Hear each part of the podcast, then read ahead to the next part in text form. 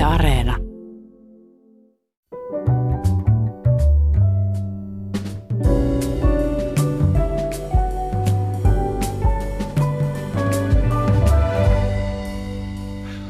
Hyvät ihmiset, netti on vaarallinen paikka. Se tiedetään nykyään. Erityisen vaarallinen se voi olla nuorille ihmisille, sillä erilaiset ääriliikkeet yrittävät sosiaalisessa mediassa ja muilla alustoilla värvätä uusia, nimenomaan nuoria jäseniä. Usein nuorten radikalisoituminen alkaa netissä ja jatkuu sitten reaalimaailmassa joskus tuhoisin seurauksin. Mitä nuorten pitää tietää netissä toimivista ääriliikkeistä – ja mitä meidän vanhempien, isovanhempien, kasvattajien, opettajien ja muiden aikuisten tulisi tietää nuorista ja heidän nettikäyttäytymisestä. Nuorten radikalisoitumisesta netissä ja muualla puhutaan tänään täällä ja vierainani ovat Pelastakaa lapset ryn hankesuunnittelija Veera Tuomala ja Helsingin yliopiston väitöskirjatutkija Katja Vallinkoski. Hyvää huomenta, tervetuloa ja kiitos kun tulitte. Huomenta. Huomenta, kiitos kutsusta. Mistä aloitetaan? Viime vuonna ilmestyi kaksi julkaisua, toinen nimeltään Huolena radikalisoituminen opas nuorten kanssa työskenteleville. Ja siinä olit mukana sinä, Katja. Ja sitten ilmestyi Pelastakaa lapset ryn julkaisu, raportti Nuoret ääriliikkeiden rekrytoinnin kohteena.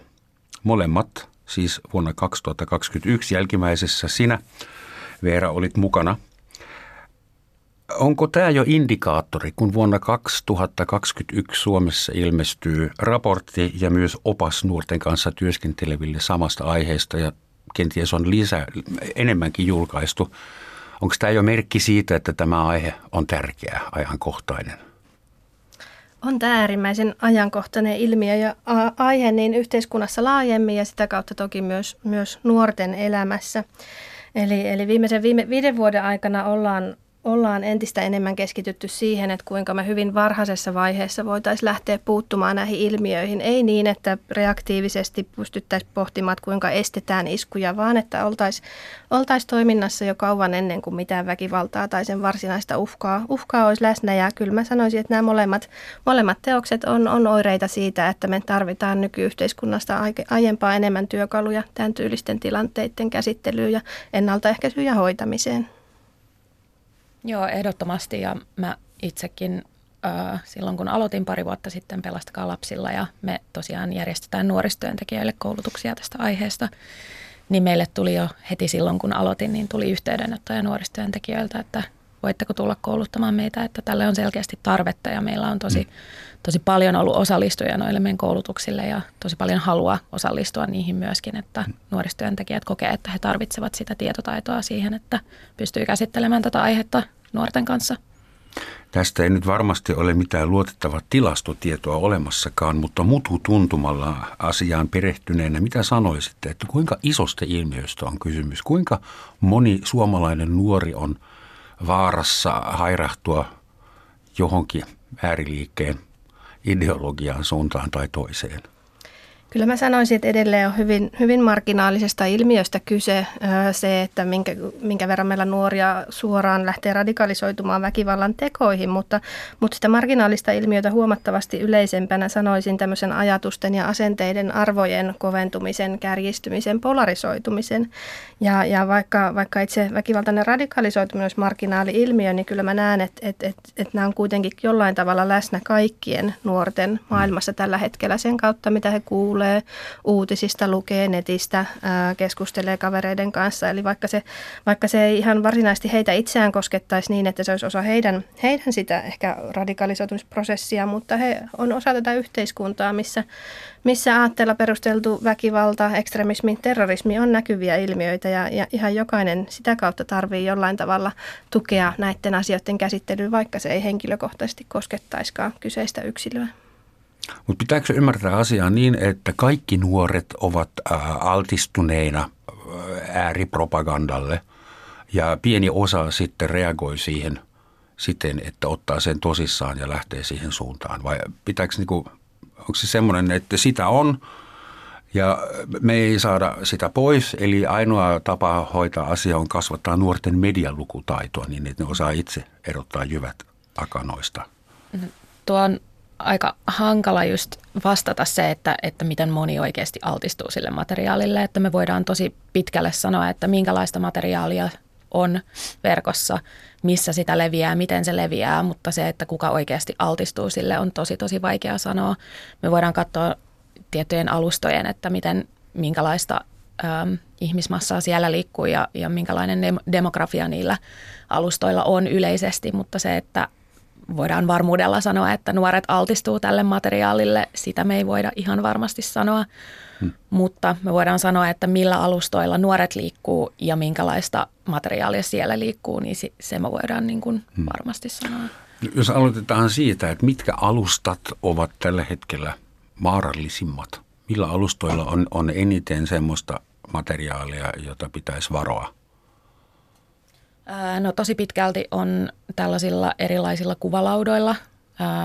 Ne on huomattu, että ne on ehkä kaikista, tai siis on kaikista eniten niin kuin esimerkiksi äärioikeistolainen materiaali leviää niillä erittäin tehokkaasti todella paljon. Ja siis niistä, niitä saa kyllä mainita nimellä, että kuva joo, Instagram vai?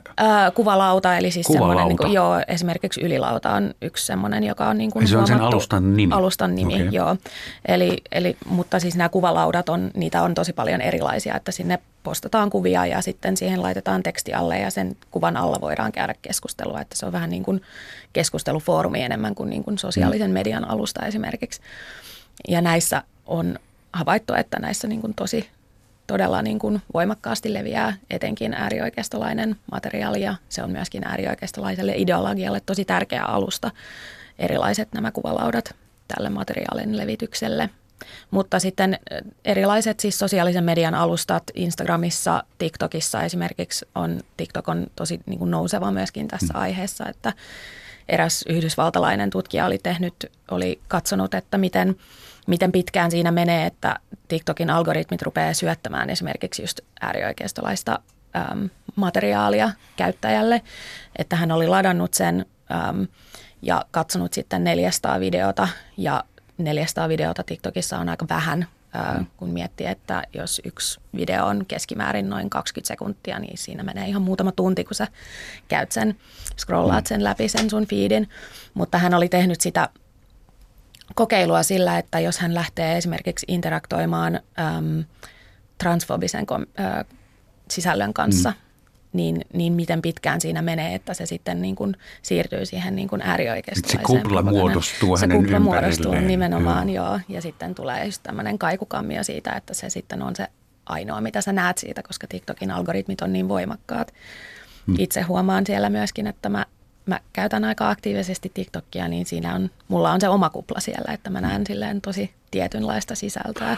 Toisaalta semmoinen kupla meillä jokaisella on oma ystäväpiiri, on myös tietynlainen kupla, eikä siihen kuulu ketään, joka koko ajan on täysin eri mieltä kaikesta, vai onko teillä semmoisia hyviä ystäviä? Ehdottomasti Eli... joo, meillä on kaikilla se oma sisältökupla, niin. varsinkin verkossa. Ja, ja me siinä... emme tykkää kyseenalaistaa omia mm. vakaumuksia tietysti. Mm. Onko Suomessa käytössä semmoisia alustoja kuin esimerkiksi Telegram tai Signal – koska Telegram on tällä hetkellä Saksassa mietitään, kuinka se voidaan laittaa kiinni, koska Telegramissa ahkerasti laitetaan muun muassa murhauhkauksia koronarajoituksista päättäville politiikoille. Ongelma vaan siinä, että Telegramin päämaja on vissiin Dubaissa – ja sille ei voi Saksan lainsäädännöllä yhtään mitään. Mm. Joo, kyllä, kyllä Suomessakin on, on havaintoja siitä, että esimerkiksi rekrytointia ja ylipäätänsäkin ääriryhmittymien viestintää käydään tällaisilla vähän suljetummilla alustoilla. Eli, eli noin 2010-luvun alussa oli vielä tyypillistä, että me löydettiin esimerkiksi rekrytointiin liittyvää materiaalia ja siihen kannustavaa ylipäätänsä ääriliekkeiden viestintää esimerkiksi Twitterin ja Facebookin kaltaisista alustoista, mutta, mutta sitten 2010-luvun puolivälistä lähtien sisältöä on tämmöisiltä suht avoimilta alustoilta lähdetty lähdetty hyvin voimakkaasti ja tehokkaasti poistamaan. Ja, ja, ja sehän on tietenkin sitten johtanut siihen, että ei se kommunikointi ja viestintä ole loppunut, vaan se on mm. siirtynyt erilaisille alustoille. Mainitsemassa Telegram, Signal, Discord ö, ynnä muut. Myös, myös, Discord? Kyllä, tämmöinen video, Hyvä videopalvelu. Kyllä, ja, ja tuohon palaisin vielä, kun Veera mainitsi esimerkiksi näistä kuvalaudoista ja näitä, mutta myös nuorten suosima Snapchatti voi olla, voi olla alustana, jossa niin kuin nuorelle tulee sisältöä, vaikka se ei välttämättä hänen, hänen kuplansa kuuluiskaan. Eli hiljattain esimerkiksi kiersi tämmöinen niin sanottu vähän niin kuin ketjukirje, jossa kehotettiin jakamaan, että jaa tätä viestiä niin monelle kuin tunnet, jos olet samaa mieltä tämän kanssa. Ja, ja sisältö tässä viestissä oli myös hyvin vahvasti tämmöistä esimerkiksi seksuaalivähemmistöjä polkevaa ja ajateltiin, että et, et, et kun, kun tämä viesti tavoittaa mahdollisimman monta nuorta, niin he laittaa tämmöisen tietyn symbolin näkyville ja, ja levittää sillä kautta tätä sanomaa. Eli, eli aina nämä viestit, joita nuoret kohtaa ja joihin he tulee kosketuksiin, niin ei ole suoraan, ei pystytä sanoa, että no tämä nyt tämä ääriryhmittymä tai liike, vaan siellä siellä on hyvin monenlaisia tapoja ujuttaa näitä teemoja osaksi osaksi nuorten elämää niin, että he ei välttämättä suoraan edes sitä siinä vaiheessa havaitse, että ahaa, minua pyritään nyt käännyttämään tai, tai, tai ujuttamaan minulle tämmöistä ekstremististä sisältöä. Ne on hyvin, hyvin moninaisia nämä keinot, joita käytetään esimerkiksi verkossa erilaisilla alustoilla materiaalin tuomiseen osaksi, osaksi niin kuin nuorten, toiv, toiv, toivotaan, että ne tulisi osaksi nuorten keskusteluja ja heidän niin kuin arkielämää ja normalisoituisi tätä kautta.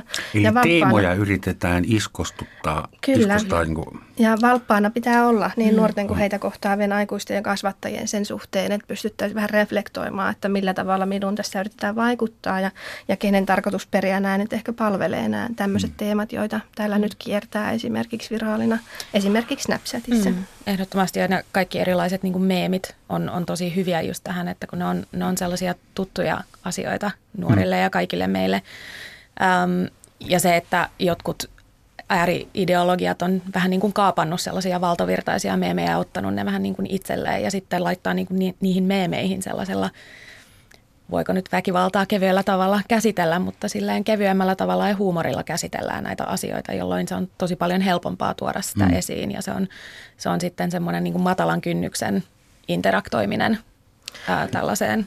Huumori on tosi, tosi suuressa roolissa näissä, näissä alustoilla ja nimenomaan niin kuin Veera sanoi, pyritään siihen normalisointiin ja arkipäivästämiseen.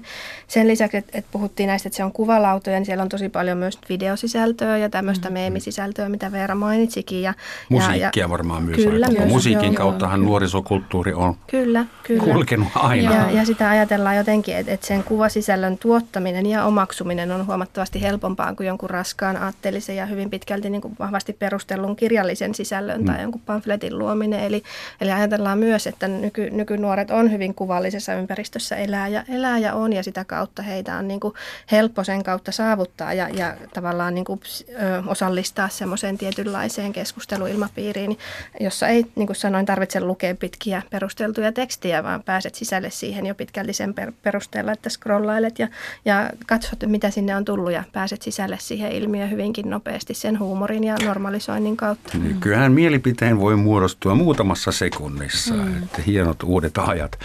Keskeinen kysymys. Ketkä Suomessa yrittää värvätä, rekrytoida, radikalisoida nuoria? Millaisia tahoja? Esimerkiksi jos katsoo teidän, teidän raporttia Pelastakaa lapset, nuoret ääriliikkeiden rekrytoinnin kohteena, siinä on lueteltu niitä oikeisto, vasemmisto, sitten on uskonnolliset, uskonnollisista syistä radikalisoituvia ja siinä on varmaan islamistit päällimmäisenä, mutta varmaan jotain kristillisiäkin äärifundamentalisteja löytyy. Sitten on insellit. Hmm. Eli mikä se tarkka määritelmä oikein on? Seksuaalisesti turhautunut mieshenkilö, mm. heteroseksuaalinen. Joo, incel, incel tarkoittaa siis involuntary celibate – eli hän on niin kuin vastoin tahtoaan selibaatti ja usein tässä siis... On, Saamaton suomen kielellä. Niin. niin. Hän on, hän on tota, usein, usein on siis hetero, heteromies ja nuori mies, um, useimmiten valkoinen, mutta, mutta tota myöskin on, on huomattu, että kyllä tämä rupeaa olemaan niin kuin ihan globaali ilmiö. Mutta tässä Intel-liikehdinnässä on, on tosi monet on aika eri mieltä siitä, että pitäisikö heitä kutsua niin kuin ekstremistiseksi liikehdinnäksi. Tai esimerkiksi Kanada on nyt ihan, ihan virallisesti ottanut sen stanssin, että he on leimannut tämän niin kuin ekstremistiseksi liikehdinnäksi. Iso, iso sana. Kehotetaankko incel-piireissä esimerkiksi harrastamaan väkivaltaa naisia kohti vai Onko se väkivaltainen Öö, liike? kyllä, kyllä sitäkin on tota, näissä piireissä, mutta, mutta se ei ole se ainoa, ainoa asia, että tosi Incel-liikehdintä on siis todella, todella vahvasti verkkopohjainen liikehdintä ja, ja verkkofoorumeihin perustuva, ää, että on tällaisia niin kuin eri niin sanotusti tukiryhmiä eri inseleillä ja, ja heillä on, heillä on tota, tosi vahva tämä, että, että tuetaan toisiaan niin kuin tässä tässä heidän omassa pienessä me niin, lohdut, lohdutetaan toisiamme tässä ja, ja, Voi. ja tota, katsotaan, että, että kenen vika tämä saattaisi olla ja, ja, ja sitten on, on, on tiettyjä henkilöitä, joita he ihailee sitten, että oli, oli tämä esimerkiksi tämä Santa Barbaran ampuja oli, oli heille niin kuin tämä niin kuin supreme gentleman ja hän oli yksi niin kuin suurimmista, suurimmista niin kuin Incel-hyökkäyksien tekijästä ja hän oli tehnyt silleen kokonaisen manifestin ja julkaissut videon ennen kuin hän oli Väkivallan hyökkäyksen. ihailu ja hyväksyminen kuuluu siis Öö, kuuluu peliin. osittain. Se ei ole pelkästään sitä, että se, sekin on siellä siinä piirissä aika kuitenkin loppujen lopuksi aika marginaalista se niin kuin väkivallan ihannointi, mutta tosi, tosi paljon tällaiseen niin kuin naisvihaan perustuu. Tämä. Ja se, että näitä ryhmittymiä on, on luokiteltu ekstremistisiksi eri, eri konteksteissa, niin on johtunut siihen, että heillä on myös tämmöinen niin kuin laajempi ajatus siitä, että, että tämmöiset yhteiskunnalliset valtahierarkiat on mm. johtanut siihen, että tämän tietyn tyylisten miesten on hankala pariutua. Eli että et, et, et fyysiseen ulkonäköön perustuva suosiminen ja tämmöinen yhteiskunnallinen ö, niin kuin sanoin, valtahierarkia niin on se, mitä he lähtee siinä kritisoimaan ja, ja haastaa sitä just hiljattain ihan tänä aamuna. Itse taisi olla Helsingin Sanomissa artikkeli siitä, että miten on havaittu, että asuinalueilla, joissa asuu miehiä enemmän kuin naisia ja jos on tämmöisiä sosioekonomisia suuria eroja, niin, niin on havaittu olevan niin kuin voimakkaita alueita siihen, mistä havaintaan esimerkiksi verkossa olevaa inselviestintää, eli, eli ajatus siitä, että se on yhteiskunnan syy, että minä en pysty pariutumaan, en löydä kumppania, ja käännetään sen lisäksi, että käännetään sen vihan niihin naisiin, jotka ei heitä, heitä huoli, niin käännetään myös siihen yhteiskuntaan, joka heidän mielestään hyväksyy ja tukee näitä tämmöisiä rakenteita, jotka on muodostunut, muodostunut naisten ja miesten välille. Netissä on myös aika paljon aggressiivistyylisiä ryhmiä, joista erilaiset feministit ovat vihaisia miehille, mutta ei tule nyt heti mieleen tapausta, jolloin joku feministi olisi ampunut miehiä ihan sukupuolen perusteella ja hänestä olisi tehty supreme gentlewoman mm, joissain piirissä. Että kyllä siinä on, Ei tunneta, mutta... siinä on ero. Kyllä, ei tunneta toistaiseksi, mutta en pitäisi ihmeellisenä, koska tämä ekstremismikenttä muuttuu ja mukautuu ja uusia toimijoita tulee, niin, niin en, en toki voi sanoa, etteikö jossain tulevaisuudessa vastaavanlainen voisi mahdollista olla myös toisesta suunnasta katsottuna, että niin kuin sanottu, niin ekstremismikenttä ää, sillä hetkellä, kun me luullaan, että me osataan luetella toimijat siellä, niin niitä on sillä hetkellä jo muotoutumassa ja etabloitumassa uutta, niin. huomattavasti, huomattavasti paljon niitä toimijoita, eli kenttä on muutoksessa ja tarkkana pitää olla siinä, että osataan huomioida sellaiset niin sanotut heikotkin signaalit siitä, että mikä on ehkä tulevaisuuden huolta aiheuttava ryhmittymä ja mihin meidän pitäisi osata kääntää katseita jo ennen kuin väkivaltaa jossain tapahtuu. Tyypillistähän tällä kentällä on se, että me ei osata huomioida tiettyjä teemoja ennen kuin ne on tapahtunut. Esimerkkinä esimerkiksi Suomen koulusurmat ennen vuotta 2007. Meillä ei kenelläkään ollut ajatuksissa semmoisia havaintoja, että meidän pitäisi koulussa pystyä, pystyä tunnistamaan tämmöisen äärimmäisen väkivallan uhalta tiettyjä, tiettyjä Oltaisiko se nuoria. voitu estää jollain tavalla? Niiden jälkeen on Niin. onnistuttu estämään lukuisia koulusurmia sillä tiedolla, mitä on pystytty jakaa, Mhm. mm-hmm. sekä tiedolla että tietoisuudella ja valppaudella. Eli, eli kyllä, mutta valitettavasti tämä on myös sellainen alue, niin kuin moni muu yhteiskunnan haastava alue, että valitettavasti meidän pitää kokea joku kriisi monesti ennen kuin me pystytään Mhm. valveutumaan sen niin kuin ennakointiin tulevaisuudesta. Niinhän se just usein on, että se on sitten reaktiivista, reaktiivista toimintaa versus sitten mitä me yritetään tehdä, eli sitä ennaltaehkäisyä. Vähän niin kuin lääketiedän. Parasta mm. on olla sairastumatta kokonaan. Mm.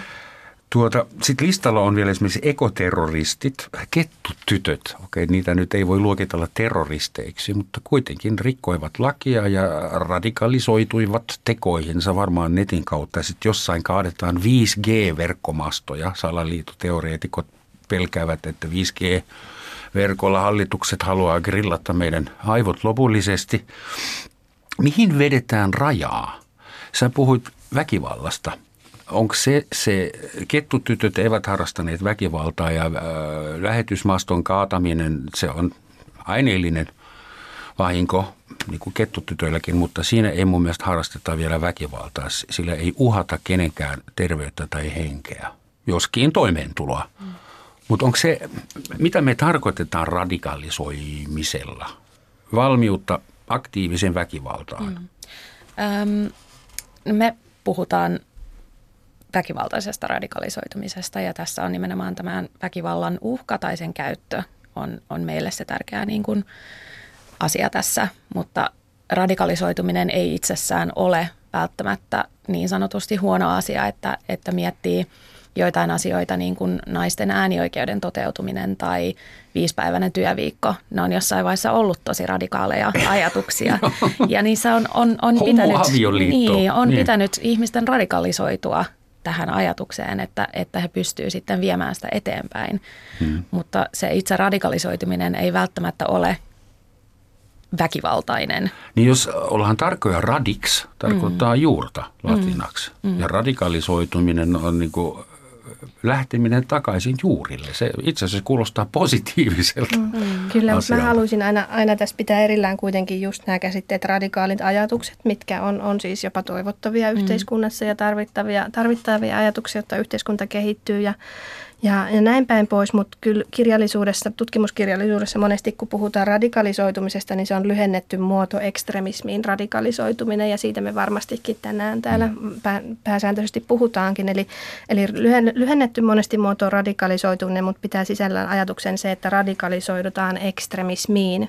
Ja mitä se ekstremismi sitten voi olla, niin se voi olla tämmöistä väkivallan käyttöä jonkun ideologian ö, ajamiseksi, mutta ekstremismi voi toki olla myös, myös tämmöistä tämmöistä arvojen ja asenteiden ta, ta, kautta tapahtuvaa tämmöistä niin sanottua kognitiivista ekstremismiä. Eli se, että meidän niin kuin, tavat olla tässä yhteiskunnassa, se mitä me ajatellaan esimerkiksi muista, ne on äärimmäisen, äärimmäisen kärjistyneitä ja sen takia miksi on tärkeää myös puhua tästä tavallaan tästä toisesta ulottuvuudesta, mikä ei välttämättä vielä sisällä väkivaltaa, on se, että monien ääriryhmittymien niin sanotut ideologiset johtajat on itse pidättäytyneet väkivallan käytöstä, mutta luovat esimerkiksi toiminnallaan oikeutuksen, oikeutuksen ja perusteet sille, että jotkut muut siinä ryhmittymässä käyttää väkivaltaa. Jos Voitko me, antaa tästä jonkun esimerkin? Silloisen Suomen vastarintaliikkeen perustaja Esa H. Lappa, joka sitten on irtaantunut toiminnastaan ja, ja, ja on, kertonut, on kertonut omassa kirjassaan siitä, että kuinka hän toimi tämän Suomen vastarintaliikkeen perustajana, joka sitten tunnettiin myös nimellä Pohjoismainen vastarintaliike. Ja hän oli tämmöinen aika puhdasoppinen ideologinen johtaja, eli, eli antoi, anto oikeutuksen sille toiminnalle, mutta pidättäytyi oman kertomansa mukaan väkivallan käytöstä. Ja jos me pelkästään vedetään se raja siihen väkivaltaan, niin sanoisin, että ollaan aika myöhässä, koska siinä vaiheessa, kun tämmöinen niin kuin kognitiivinen radikalisoituminen tai on, on jo tapahtunut, niin, niin siitä ei ole toisaalta välttämättä enää pitkä matka väkivaltaan. Toki meillä on toimijoita, jotka on, ovat ekstremistisiä eikä koko elämänsä aikana käytä väkivaltaa, vaan toimivat jollain muulla tavalla sen aatteen, mm. aatteen edistämiseksi ja, ja tämmöistä tapausta varten niin me ollaan Tutkimuksessa kollegani ovat kehittäneet esimerkiksi tämmöistä käsiteparia kuin ekstremistinen orientaatio, jonka nähdään myös yhtä lailla olevan ennaltaehkäisyn kohteena ja tarpeena mm. ennaltaehkäistä sitä yhtä lailla kuin väkivaltaista ekstremismiä, koska yhteiskuntaan ehkä jopa laajemmin vaikuttaa se, että meillä alkaa olla ihmisiä, joiden todellisuudet eriytyy toisistaan huomattavasti ja, ja ollaan, ollaan tämmöisissä niin kuin niin aiemmin puhutuissa kuplissa, jossa koetaan, että meidän yhteiskuntamme ei ole osa tätä laajempaa yhteiskuntaa, niin tämä on myös äärimmäisen huolestuttava kehitys kehityskulku ja sen takia myös muuta kuin sitä aktuaalista väkivaltaa on toki ennaltaehkäistävä, varsinkin nuorten piirissä, milloin se on vielä mahdollista, koska he eivät välttämättä ole vielä kovin syvällisesti omaksuneet sitä ideologiaa ja tällöin tämä on vielä niin kuin hedelmällistä maaperää pohtia myös siitä, kuinka me, sitä, kuinka me pystyttäisiin vaikuttaa siihen, että ne arvot ja asenteet, mm, ajattelumallit ei lähtisi, ei lähtisi radikalisoitumaan. Kuka on eniten vaarassa joutua tällaisen manipulaation uhriksi tai kuka on eniten vaarassa muuttua kognitiiviseksi ekstremistiksi? Et onko tiettyjä tyyppejä, yksilöitä, ryhmiä, paikkakuntia, ikäryhmiä, whatever? Niin kuin? No nuorethan on todella otollinen kohde erilaiselle rekrytoinnille ja manipulaatiolle, koska nuori on vielä siinä kehitysvaiheessa sekä, sekä niin kuin fyysisesti ihan niin kuin aivot kehittyy, mutta myöskin henkisesti siinä omassa kehityksessään, että etsii sitä omaa paikkaa ja etsii sitä omaa viiteryhmää ja sitä omaa minää. Etsii, että miettii, jos mietit itseäsi nuorena teininä, niin kuinka, kuinka niin kuin altissa olit ä, ulkopuolisille vaikutuksille ja, ja sille ehkä jopa ryhmäpaineelle, joka saattoi tulla joistain tietyistä asioista.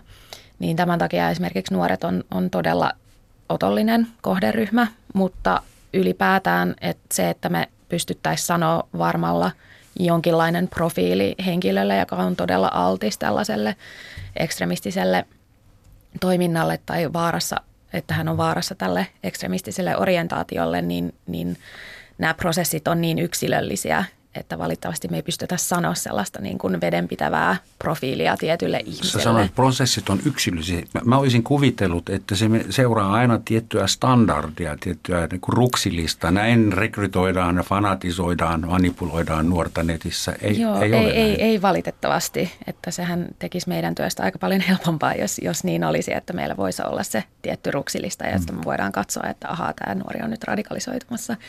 Että ihan samalla tavalla kuin me ollaan kaikki erilaisia ihmisinä, niin nämä prosessit on kaikki mm. erilaisia. Eli se ei millään tavalla ole niin kuin suoraviivaista tai Mutta se tarkoittaa myös sitä, että noiden tahojen ääriliikkeiden NS-nuorisotyö mm. on hyvin yksilöllistä ja mm. räätälöityä. Kyllä. Eli joku näkee paljon vaivaa siellä taustalla. Ehdottomasti se on, se on siis todella, todella, todella niin kuin strategista ja, ja rakenteellista tämä rekrytointiprosessi ääriliikkeillä. Onko ääriliikkeellä sitten niin kuin nuorisorekrytointiosastoja? Saattaa jollain olla, mutta mm. ylipäätään se niin kuin rekrytointi on, on tosi työlästä ja, ja niin kuin isotöistä. Veera. Voiko tätä, anteeksi, Joo. pakko kysyä vielä, vaarallisille vesille mennään, mutta voiko tätä genderoida? Onko poika enemmän vaarassa kuin tyttö? Vai ovatko oli... tytöt eri vaarassa kuin pojat? Mm-hmm. Siihen oli itse asiassa tulossakin ja hyvä kun no. kysyit. Veera nosti esiin tämän nuoruuden niin kuin yhtenä tekijänä. Meillä on pitkään ollut semmoinen semmoinen käsitys, että on sanottu, että joutilaat nuoret miehet ympäri maailmaa on suurin turvallisuusuhka, mitä yhteiskunnilla voi olla, mutta tämä käsitys on ehkä muuttumassa. Suurin ja, voimavara myös. On muuttumassa tämä käsitys siitä, että meidän näkemys tästä on monipuolistumassa. Nuoret kyllä, mutta yhtä lailla meillä on radikalisoituvia keski-ikäisiä, radikalisoituvia vanhuksia. Eli, eli kaikki oikeastaan, mitä me ollaan aikaisemmin ajateltu, että me pystyttäisiin löytämään jotain yhtäläisyysmerkkiä, niin kenttä, kenttä muuttuu ja tavallaan tulee monipuolisempaa käsitystä siitä.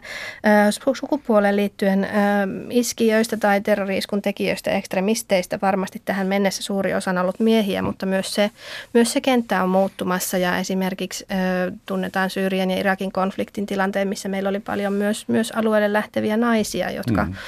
osa, osa tie, tietoisesti, osa kertoo olevansa, että eivät ole tietoisia siitä, mutta että ovat jollain tavalla osallistuneet myös esimerkiksi siihen kalifaatin toimintaan, esimerkiksi mm. kasvattamalla jälkeläisiä tai, tai hoitamalla, äidit. Ho, hoitamalla rekrytointia tai propagandan luomista. Eli, eli kyllä sekä tämä nuoruus että tämä miessukupuoli on muuttumassa. Puhuin aikaisemmin itse esimerkiksi koulusurmaskenestä. Myös siellä tunnetaan, tunnetaan tuore tutkimus, jossa on havaittu, että, että niin naissukupuoliset kuin muun sukupuoliseksi itsensä identifioituvat ovat yliedustettuna esimerkiksi verkkokeskusteluissa, jossa ihannoidaan koulusurmaajia. Eli tämä kenttä on myös tämän sukupuolen kautta, kautta monipuolistumassa, mutta se, että me tunnetaan vähän tapauksia, jossa onnistuneen iskun tekijä olisi ollut nainen, on ehkä johtanut siihen, että me ei olla osattu katsoa heitä samalla tavalla ja meiltä on saattanut jotain jäädä, hmm. jäädä huomaamatta myös tässä kentässä. Että kyllä tieto, tieto lisääntyy tällä hetkellä ja samalla tavalla myös tietoisuus, joten varmasti, varmasti tulevaisuus näet, tuo meille huomattavasti enemmän tietoa tästä sukupuoli, sukupuolikohdasta. Haluaisin tuohon vielä lisätä, kun kysyttiin, että kuka on altis ja on puhuttu nuoruudesta ja sukupuolesta, niin mä sanoisin, että, että riippumatta näistä tekijöistä, niin altis on myös sellainen henkilö, joka kokee suurta vääryyttä esimerkiksi yhteiskuntaa kohtaan kohtaan kokee tulleensa kohdelluksi epätasa-arvoiseksi, on kokenut jonkun tämmöisen suuren epäkohdan ja on esimerkiksi katkeroitunut, hmm. katkeroitunut sen seurauksena ja lähtee etsimään vastauksia siihen, että miten, voisin, miten voitaisiin sovittaa tämä minua kohtaan tai minun hmm. sisäryhmääni kohtaan tehty, tehty vääryys. Eli henkilökohtainen turhautuminen on usein motiivina radikalisoitumista. No inselit tulee taas mieleen. Seksuaalinen turhauttaminen on hyvin välitön semmoinen, joka tuntuu mm. ihossaan, mutta yhteiskunnallinen turhauttaminen toimii samalla tavalla. Turhautuminen ja on sitten yhteiskunnallista tai ihan niin kuin henkilöön menevää epäkohtia. Taas, taas palaan koulusurmakenttään, missä koetaan, että myös vääryydet kohtelussa, kiusaamisen kokemukset, kokemukset siitä, että ei ole tullut otetuksi osaksi yhteisöä tai että on jollain tavalla jätetty sen ulkopuolelle ajatukset siitä, että vaikka omaa uskontoa ei kunnioita rajoiteta tietyllä alueella tai omaa poliittista vakaumusta ja mahdollisuutta julkisesti tuoda esiin. Liittyy ne mihin tahansa nämä epäkohdat ja kokemukset ö, vääryyksistä, niin, niin, niin se kenttä on hyvin laaja, minkälaisia nämä kokemukset voi olla. Hyvät ihmiset, Tämä on hyvä hetki muistuttaa meitä kaikkia siitä, että tämä on Suomen Yleisradio, Yle Radio 1. Kuuntelette Romansatsin maamikirja, jossa tänään keskustellaan siitä, kuinka erilaiset ääriliikkeet yrittävät rekrytoida nuoria netissä ja muualla. Ja studiossa vieraanani ovat Pelastakaa lapset ryn hankesuunnittelija Veera Tuomala ja Helsingin yliopiston väitöskirjatutkija Katja Vallinkoski. Muistutuspuolessa välissä. Ihan semmoinen konkreettinen esimerkki. Tiedän, olen omin silmin nähnyt usein semmoisen tapauksen, että eräässä helsinkiläisessä alaasteessa käy neljän viiden luokan oppilas, poika, joka tulee joka aamu uniformussa kouluun Suomen armeijan taistelupuvussa, jossa nyt ei ole hakaristeä eikä mitään semmoista, mutta se on kuitenkin vahva viesti. Ja mä olen nähnyt, kun hän tulee aamulla kouluun ja kävelee rakennuksen sisälle, ja mä mietin, että eikö opettajat puutu tähän? Onko tämä ok lähteä niin sotilaspuvussa 12-vuotiaan pojan kouluun? Miksi ei kukaan puutu tähän?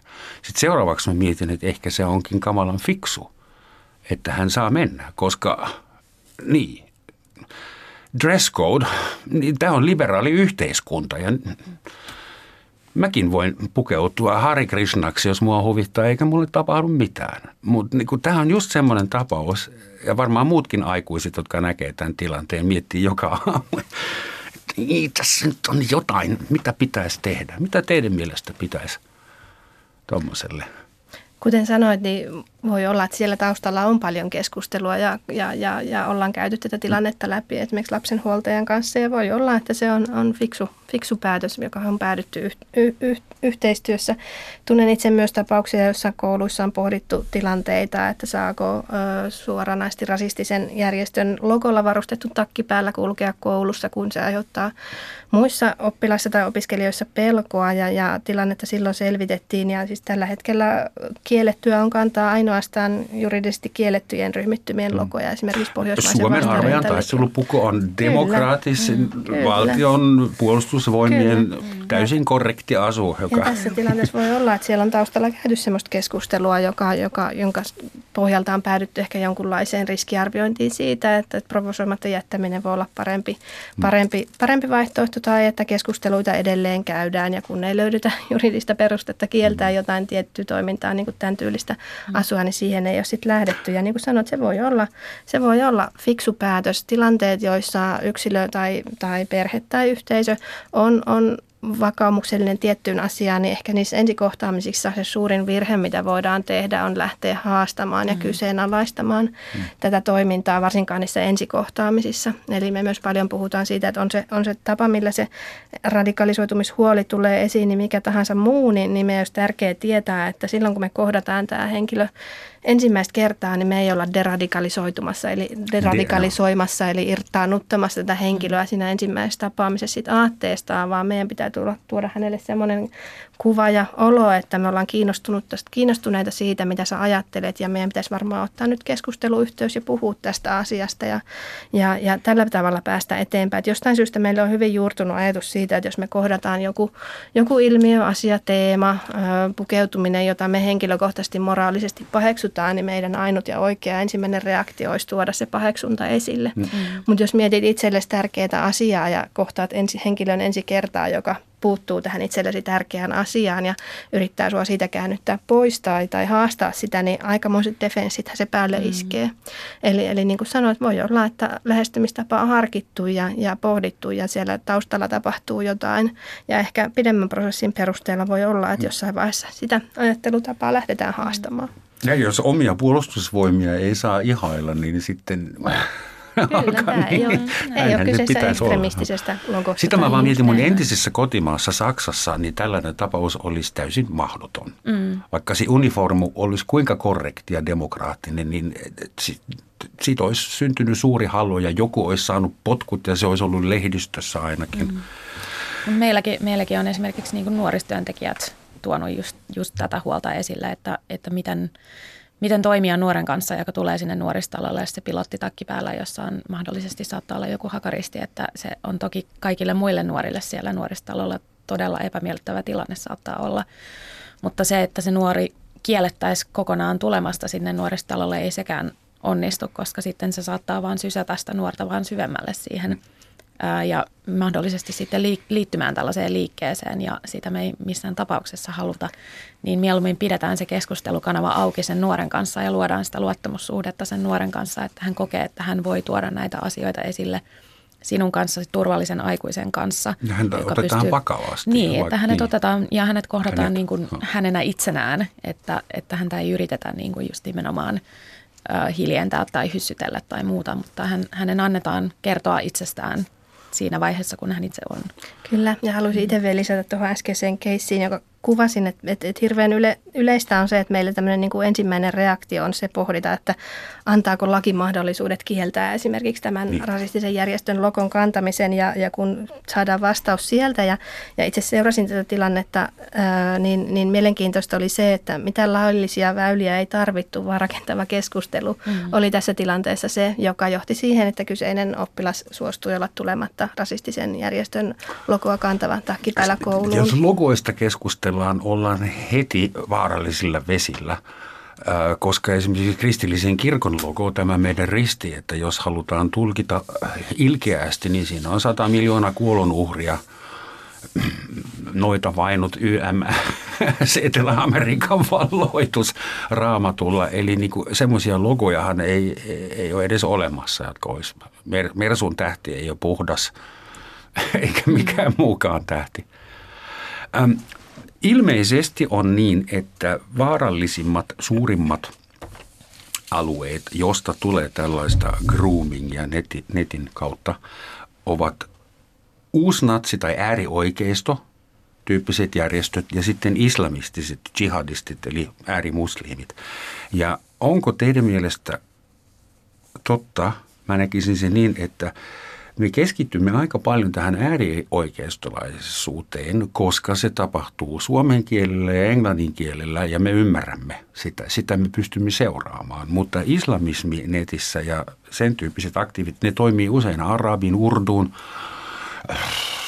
bengaalin, ties millä kielellä. Ja meillähän ei ole edes ihmisiä täällä Suomessa, jotka pystyisivät seuraamaan – sosiaalityöntekijöitä, kasvattajaa ja poliisillakaan ei ole tarpeeksi resursseja seuraamaan, mitä kaikkea siellä tapahtuu muilla kielillä. Niin onko tässä semmoinen vääristymä, että me tuijotetaan nyt oikealle, koska siihen suuntaan näkee hyvin? Niin, tämä muutoshan on ollut aika hiljattaista, että vielä jos katsottaisiin viisi vuotta sitten takaa ta- mm. taaksepäin tilannetta, niin se oli päinvastainen. Eli silloin meidän fokus Katsottiin oli vain tässä. Islam. Katsottiin mm. jihadismia, salafit-jihadismia ja siihen suuntaan. Ja, ja kyllä mä väittäisin, että meillä Suomessa on, on tiedustelu ja osana kansainvälistä tiedustelua mahdollista seurata myös näitä, näitä muulla kuin suomen kielellä tapahtumia alustoja. Ja siellähän operoidaan vahvasti muutenkin esimerkiksi erilaisissa dark webissä ja Tor-verkoissa ja tämmöisissä, joihin, joihin toki, toki rivi nuorisotyöntekijä tai opettaja ei tule katsoneeksi muuten, mutta kyllä mä näkisin, että meillä varmasti on, on toimijoita, joita sitä myös katsoo. Mutta kuten sanottu, niin kyllä meidän katseet on tällä hetkellä voimakkaasti äärioikeistossa sen takia, että me tunnetaan kansainvälisiä tendenssejä, tendenssejä sen, sen yhtäkkisestä, tai ei ehkä yhtäkkisestä, mutta voimakkaasta tämmöistä hiljattaista kasvusta, joka toisaalta nähdään myös sitten taas vastareaktiona siihen, että jihadismi oli pitkään, pitkään pinnalla. Ja, ja katse on nyt siellä ja, ja materiaalia, niin kuin on sanottu, niin on paljon ja, ja se tulee monilla tavoilla. Se ei välttämättä ole pelkästään siellä verkossa, vaan sitä saatetaan jakaa suoraan postilaatikkoon mm. flyereina. Se voi tulla erilaisissa musiikkitapahtumissa, harrastepiireissä, tämän verkon lisäksi läsnä, läsnä olevaksi ihmisten elämää. Eli kyllä se aika näkyvästi, näkyvästi on tällä hetkellä läsnä suomalaisten elämässä ja sen lisäksi se välttämättä ei, niin kuin Veera sanoi, sen toimii näillä kuvalaudoilla, mutta, mutta kyllä me pystytään myös ihan, ihan, ihan Facebookin, Twitterin kaltaisista alustoista löytämään ja, ja sitten tarkoittaa, että suurempi osa ihmisistä on kosketuksissa tämän tyylisen materiaalin kanssa tällä hetkellä Suomessa kuin sitten taas jihadistisen materiaalin. Kyllä ja jihadistiseen materiaaliin on myöskin siis ihan, ihan EU-tasolla tullut niin paljon sitä sellaista säännöstelyä, että se, se poistuu verkosta tosi paljon nopeammin kuin esimerkiksi äärioikeistomateriaali, joka on, joka on tullut nimenomaan tämän niin kuin ISISin nousun jälkeen on tullut, koska siinä vaiheessa, kun ISIS nousi 2012-2013, niin siinä vaiheessa on ollut jo ollut siis todella vapaasti. He on voinut mm. jakaa ihan YouTubessa ja Facebookissa ja Twitterissä materiaalia, mutta siinä vaiheessa, kun siihen herättiin, että, että kuinka paljon sitä on, koska ISISin propagandamasina on ollut aika ennennäkemätön nimenomaan täällä verkossa ja se verkkokäyttäytyminen on ollut niin kuin ne on ollut siis todella hyviä siinä. Ja hän on ollut todella... Niin kuin, mm, kyllä, niin. kyllä, ja just nimenomaan sitä, että he kohdentaa, niin kuin, kohdentaa sitä propagandaansa erilaisiin konteksteihin ja eri kielillä. Mm-hmm. Aivan siis sadoilla eri kielillä on sitä tuotettu sitä materiaalia. Mm.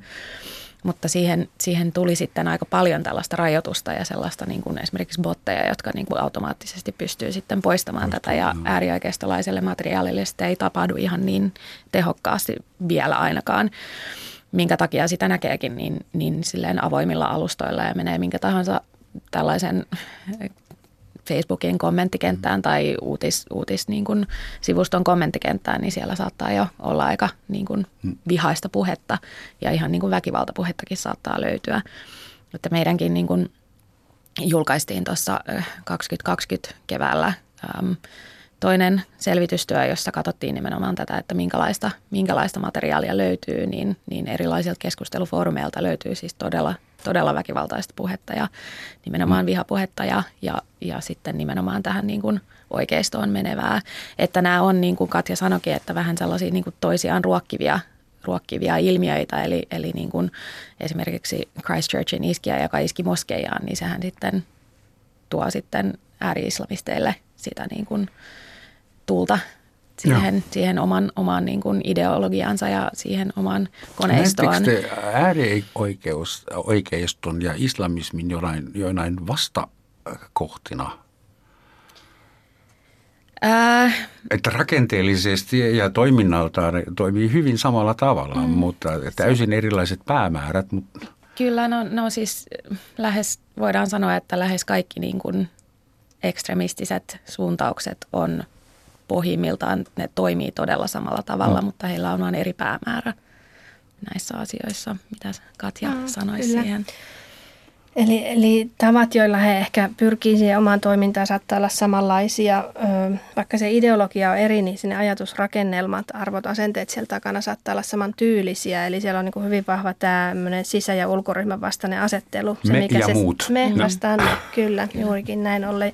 Ja se, että mikä, kuka, mikä muodostaa sen me-ryhmät ja mikä muodostaa sen ne- tai he-ryhmät, niin vaihtelee tietenkin sitten päinvastoin. Mutta kyllä on samaa mieltä Veeran kanssa, että mm. näiden niin kuin, toiminta ruokkii toinen toisiaan, että mitä näkyvämpi toisesta tulee, niin sieltä tulee vastavoimaa sille myös. To, toki voidaan sitten myös sanoa, että, että jonkun verran on toimintaa väkivaltaisessa ulkoparlamentaarisessa äärivasemmistossa ja toki myös äärioikeiston toiminta ruokkii myös sitä, että mm-hmm. sieltä tulee tämmöisiä vastaiskuja, mitä väkivaltainen äärivasemmisto erityisesti kohdistaa esimerkiksi suurimpaan viholliseensa väkivaltaiseen äärioikeistoon ja esimerkiksi poliisiin ja yhteiskunnan tämmöisiin hierarkioihin. Että kyllä sieltä löytyy tämmöisiä, tämmöisiä keskinäisiä vaikuttimia ja sitä, että tavallaan että nämä kehittyy tässä samassa maailmassa ja tavallaan ottaa, ottaa myös vaikutteita toisistaan. Veera ja Katja, meidän täytyy puhua vielä tärkeästä asiasta. Mitä vanhemman, isovanhemman, opettajan, naapuri, tädin, sedän, enon pitää tehdä, mitä voi tehdä, kun ja jos huomaa, että joku nuori on nyt vähän kehittymässä johonkin radikaalisuuntaan – että mistä A merkeistä sen huomaa, että nyt pitäisi olla valppaana ja mitä sitten, ne ei ainakaan nettikieltoa, se ei toimi. Mutta mitä te annatte niin työkaluksi ihmisille? Mm, niitä merkkejä vai niitä, että kuinka toimia näissä Sekä tilanteissa. Että. Mm. Kyllä mä näkisin, että se suurin ja semmoinen helpoiten havaittava merkki on tämmöinen niin kuin selvä muutos käyttäytymisessä. Mm. Riippumatta mitä se käyttäytyminen on, se nettikäyttäytymistä, kaveripiirin muutosta, puheiden sisältöä, tiettyjen ihmisten karttelemista, tietyissä piirissä liikkumista. Niin kyllä nämä tämmöiset merkit on, on, on asioita, joista, joista kiinnostuisin ja sen kautta niin kuin tiivistäisin sitä vuorovaikutusta siihen nuoreen muutos voi olla sitä, että aiemmin sosiaalinen nuori vetäytyy sosiaalisten kanssakäymisestä ja siirtyy esimerkiksi puhtaasti verkossa oleviin vuorovaikutuskanaviin. Muutos voi olla myös sitä, että, että puheet korostuu yhtäkkiä sillä, että aletaan oikomaan yhtäkkiä toisia ihmisiä ja esitetään hyvin vahvasti se, että, että toi mitä sä sanoit on väärin ja mä kerron sulle mikä on oikein. Öö, ihan, ihan konkreettinen suuri huoli, mistä olisin, olisi, olisi yhteydenpito ekstremistisessä toiminnassa jo mukana oleviin järjestöihin, henkilöihin, jollain tavalla tämmöinen kiinnostuneisuus siihen sen suhtaan, öö, yhtäkkinen kiinnostus väkivallasta tai aseista, toki ilmeisiä merkkejä, mutta tämmöisiä mm. niin kuin, yllättäviä muutoksia, joille ei löydy muuta, muuta semmoista järkevää selitystä, niin kyllä mä näiden, näiden pohjalta lähtisin aktivoimaan sitä vuorovaikutusta siihen Mutta nuoreen. murrosikäisen elämässä tapahtuu näitä kyllä, muutoksia, joille ei löydy selityksiä joka toinen päivä. Niin mistä sä tiedät, onko se rakastunut, polttaako se pilveä, ei onko se radikalisoitumassa, niin. onko se vetänyt ekat kännit vai mistä on kysymys? Näinpä, eihän sitä tiedäkään välttämättä, mutta sen takia se vuorovaikutuksen ottaminen on siinä keskiössä, että sitten lähdetään juttelemaan, että hei, että mistä, mm. sun elämään kuuluu, missä sä vietät aikaa, ketä nämä ihmiset on. Kertoisitko mulle vähän siitä, mikä sulla on tällä hetkellä tärkeää tai mikä sua huolestuttaa. Eli, eli, eli ei me voida niin kuin ajatella, niin kuin alussa puhuttiin, ei meillä ole checkilista, että nyt tämä, tämä, tämä mm. täyttyy, ohjaanpas tämän henkilön tänne, koska, koska mm. meillä ei ole vielä mitään tietoa niistä vaikuttimista, jotka siellä on taustalla. Mutta onnistuuko se sitten? Mä kuvittelen, jos mä sanoisin jollekin 13-14-vuotiaalle tämmöisenä setänä, että kuules mä nyt on vähän huolissa se sun nettikäytäytymisen, että et nyt vaan ole radikalisoitumassa, että puhutaan, tässä ollaan läsnä. Ja niin kuin, sehän nauraa mm. mulle tai oksentaa mun päälle ja lähetään. Mutta. Kyllä, mutta se, se onkin juuri se syy, että miksi siihen ei lähetä juuri tuolla kärjellä, että ootko sä nyt radikalisoitumassa, vaan lähdetään juuri siihen, mitä Katja äsken sanoikin, että kysytään, mitä sulle kuuluu, miten mm. sä voit, mitä, mitä sä teet, mikä sua kiinnostaa tällä hetkellä, että sä et lähde heti siihen, että oot sä mm. nyt äärioikeistolainen. Ja, mutta sekin, mitä sulle kuuluu, niin, niin kyllähän ton mm. ikäinen mm. nuori, ne on hyvin fiksuja. Niin. Joo, niillä on kyllä tosi Ja nämä sanavalinnat on tosi tärkeitä. Mä en välttämättä mm. lähtisi sillä kerjalla sanomaan, että mä oon huolissani susta, niin. vaan, vaan lähtisin sanomaan, että, että hei, mä oon huomannut, että sä oot nykyään, sulla on tommonen kaveri. Mistä te juttelette sen kaverin kanssa ja missä sä oot tavannut hänet ja kerroksa mulle vähän lisää. Ja, ja ei, ei, en mä käy sitä mieltä, että nämä tämmöiset keskustelut aina sillä ensimmäisellä kerralla lähtee onnistumaan, mutta vaan se on sitä työtä, mitä kasvattajat, vanhemmat, huoltajat tekee. Eli rakentaa niin kuin pitkäkestoista suhdetta siihen nuoreen. Joillakin se puhuminen on helpompaa, joillekin haastavampaa, mutta se, että se ei onnistu ensimmäisellä kerralla, niin on vaan syy siihen, että meidän pitää jatkaa sitä ja pitää se nuori tavallaan niin kuin havaintojemme alla ja, mm. ja pyrkii hänen kanssaan koko ajan lisäämään sitä vuorovaikutusta. Jos se uhka tai huoli on ihan akuutti, niin toki meillä on Suomessa toimijoita, jonka piiriin nuorta voi kehottaa tai ohjata, ohjata hakeutumaan, mutta silloin puhutaan jo ihan hyvin niin kuin pitkälle edenneistä radikalisoitumisesta ja turvallisuusuhista. Kyllä, mm. mutta et, et ensimmäisenä en lähtisi ilmoittamaan poliisille tämmöisistä niin kuin mm. pienistä havainnoista tai semmoisista, jotka saa minut huolissaan, vaan pyrkisin pyrkisin niin, että se aikuinen tai henkilö, jolla on paras ja hyvä vuorovaikutussuhde tähän kyseiseen nuoreen, niin ottaisi, ottaisi tämän asian keskusteluun ja pyrkisi siihen vuorovaikutukseen. Ekstremistejä haastatelleet tutkijat itse asiassa kertoo, että, että jos, jos henkilö, joka on syvällä ideologiassa, niin, niin toisin kuin usein luullaan, niin he on itse asiassa hyvin halukkaita kertomaan sitä omaa maailmankuvaansa, mm. koska se on heille tilaisuus tavallaan laajentaa ja levittää sitä, mitä he, mistä he ovat itse tulleet tietoisiksi. Ja, ja tämän tyyliset käsitykset, että niistä ei haluttaisi puhuta, niin pätee, pätee toki osaan nuorista, mutta että siellä on myös halukkuutta siitä ja innostusta, kiinnostusta siitä, että, että jos, sä, jos sulla on äärimmäisen radikaaleja ajatuksia tai, tai näin päin pois, niin sä oot tottunut elämässä siihen, että sut hiljennetään, sua ei mm. haluta kuulla. Mm.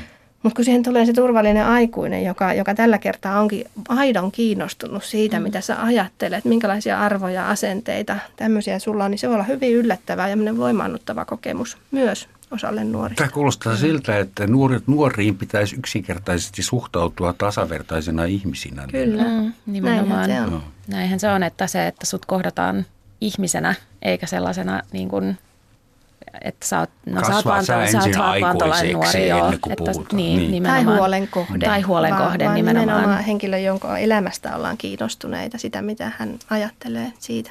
Joo. Semmoinen kysymys vielä. Mikä on Radical Web-hanke?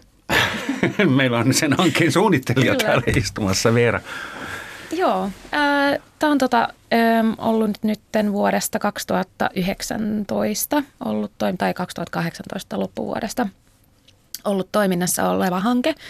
Ja meillä on tosiaan Pelastakaa lapsilla jo, jo pitkä historia nuorisotyöntekijöiden kanssa työskentelystä. Meillä on esimerkiksi semmoinen nettinuoristalo Netaria ja pidetään yhteyttä nuoriin erilaisten keskustelukanavien kautta.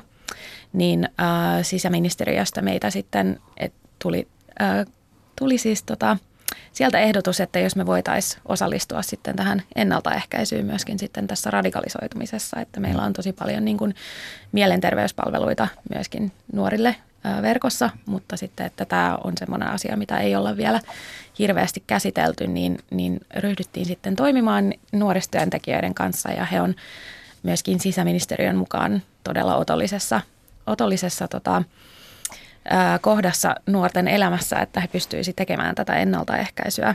Ja tässä hankkeessa me nimenomaan koulutetaan näitä nuorisotyöntekijöitä. Meillä on koulutuksia sekä sitten tällaisia niin kuin syventäviä työpajoja, jossa me itse asiassa hyödynnetään tätä, tätä Katjan, Katjan ja Saajan tekemää opasta, jossa on nämä keskustelu, keskustelun tota, erilaiset rakennusblogit, niin, niin käydään niitä niissä työpajoissa ja sitten me lisäksi tehdään tällaista selvitystyötä mistä tämä raportti on nimenomaan sitten tullut, kuuluu tähän meidän hankkeen suunnitelmaan nämä selvitystyöt myös. Ihan lyhyesti lopuksi konkreettinen osoite, mihin huolestunut aikuinen ottaa yhteyttä? Huolestunut aikuinen voi ottaa yhteyttä kouluun, jos sitä voidaan pohtia, että onko, onko havainnot yhteneväisiä esimerkiksi kotona ja koulussa. Mutta toki meillä on myös esimerkiksi poliisin ankkuritiimejä, Diakonissa laitoksella on eksittyä ja sitten meillä on tämmöisiä Akrediverkoston kans, kans toimijoita, joihin voi ottaa yhteyttä, jos, josko nuori olisi valmiimpi juttelemaan jonkun muun kanssa kuin sen lähi, lähi, lähinnä olevan aikuisen kanssa. Näissä on osaamista käsitellä ja pohtia radikalisoitumiseen ja väkivaltaan liittyviä teemoja. Suuret kiitokset Veera ja Katja tämän enempää. Ei mahdu tämän maanantain pakettiin. Kiitoksia teille. Pysykää radikaali humanisteina. Kiitos paljon. Sitten voidaan hyväksyä tämä radikaalisuussuunta. Lopuksi vielä sitaatti. Mitä enemmän sosiaalista mediaa meillä on, sitä enemmän luulemme olevamme verkostoituneita, kun oikeasti olemme entistä enemmän eristyksessä. Näin väittää aika nuori salaperäinen ranskalainen katutaiteilija, joka käyttää salanimenä JR eli JR. Kiitos ja kuulemiin.